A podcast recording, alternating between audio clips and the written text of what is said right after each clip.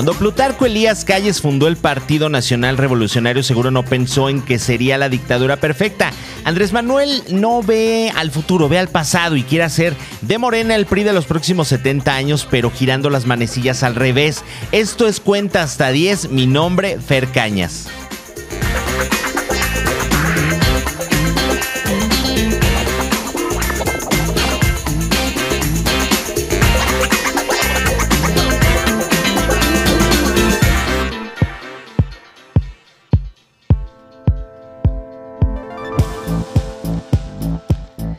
El perfecto sistema que creó el PRI, el mismo que conoció Andrés Manuel, mutaba y se engrosaba con cada elección. La democracia poco a poco se nos presentó a los mexicanos. Mira, quizás los que nacieron en el PRI de la Guerra Sucia o anterior tenían poca o nula esperanza de que el país iba a cambiar, pero la democracia quería crecer como esas plantitas tercas que se niegan a morir a ver, quizás no nos damos cuenta de lo que se ha avanzado.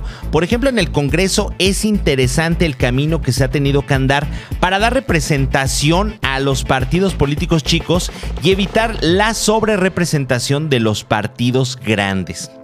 En 1963, López Mateos envió una reforma que creaba los diputados de partido, porque antes de eso el PRI tenía todos los escaños. Cuando digo todos, es todos. Esos diputados dependían del número de la votación obtenida. Digamos que es el antecedente de los plurinominales.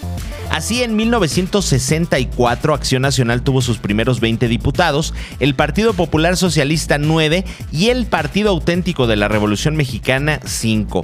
El Senado en ese año pues todavía lo tenía el PRI al 100%. Anterior al Instituto Federal Electoral, quien organizaba las elecciones era la Secretaría de Gobernación y quizás las nuevas generaciones no sepan lo manchado que era que el jugador y el árbitro estuvieran del mismo lado y que te mintieran diciendo que se cayó el sistema en un claro fraude, justito así como en 1988. Pero México ya no está para eso. Sin duda las elecciones en manos de los ciudadanos se van perfeccionando. Es un camino lento, pero ahí lo vamos andando. ¿Qué tan chingón era el IFE que hasta a Irak le echó la mano para organizar sus elecciones? Eso debe llenarnos de orgullo. Ah, pero para el presidente todo está mal. ¿El mismo sistema que le dio el triunfo ahora está mal o siempre lo estuvo? ¿A qué le tiene miedo el presidente de la República? Dice que quiere evitar un fraude. ¿O no será que sus otros datos le van quitando votos? Andrés ama la historia y por eso está dispuesto a repetirla, porque él no aprende de la historia. Su lucha por la democracia, entre comillas, le vale tres hectáreas de verdolaga. Pero vamos a los puntos claves de la reforma electoral. La elección popular de los siete integrantes del Consejo del nuevo Instituto Nacional de Elecciones y Consultas. A primera vista no suena mal, pero ¿por qué abrirlo a elección popular? Pues simple y sencillamente porque Morena tiene ventaja y quiere hacerla valer y tener el control absoluto del órgano electoral. Lo mismo con el Tribunal Electoral. Y así en un pestañeo nos vamos antes de 1994. En el caso del Congreso se eliminan los diputados y senadores de mayoría relativa y se amplía la representación proporcional mediante listas estatales. Suena bien en principio, salvo que la representación proporcional en demarcaciones pequeñas tiende a sobreestimar a los partidos grandes. Hoy tenemos cinco listas de representación proporcional con 40 lugares. En el nuevo esquema habría 32, 32 listas, pero algunas muy pequeñas donde solo entrarían partidos grandes. El sistema que tenemos actualmente impide que haya una sobrerepresentación excesiva de la fuerza política mayoritaria. Fue diseñado para permitir la presencia de las fuerzas políticas minoritarias. El efecto de la reforma basada en la representación proporcional sobre la base de listas estatales dispara la presencia de la fuerza política mayoritaria.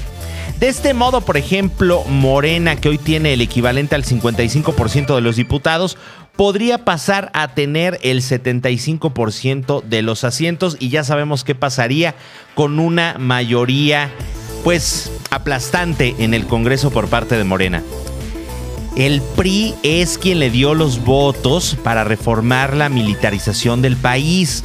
Pero ¿será capaz el PRI de hacer un voto suicida y terminar de enterrarse porque pues con la reforma el, que, el PRI quedaría con un número muy pequeño de curules y escaños?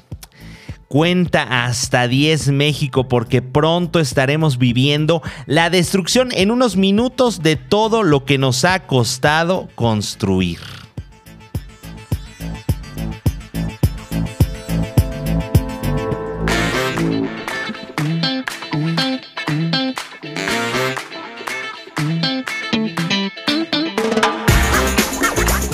Esto fue Cuenta hasta 10. Mi nombre es Fer Cañas. Recuerda seguirme en todas mis redes sociales como Fer Canas Oficial. Agur.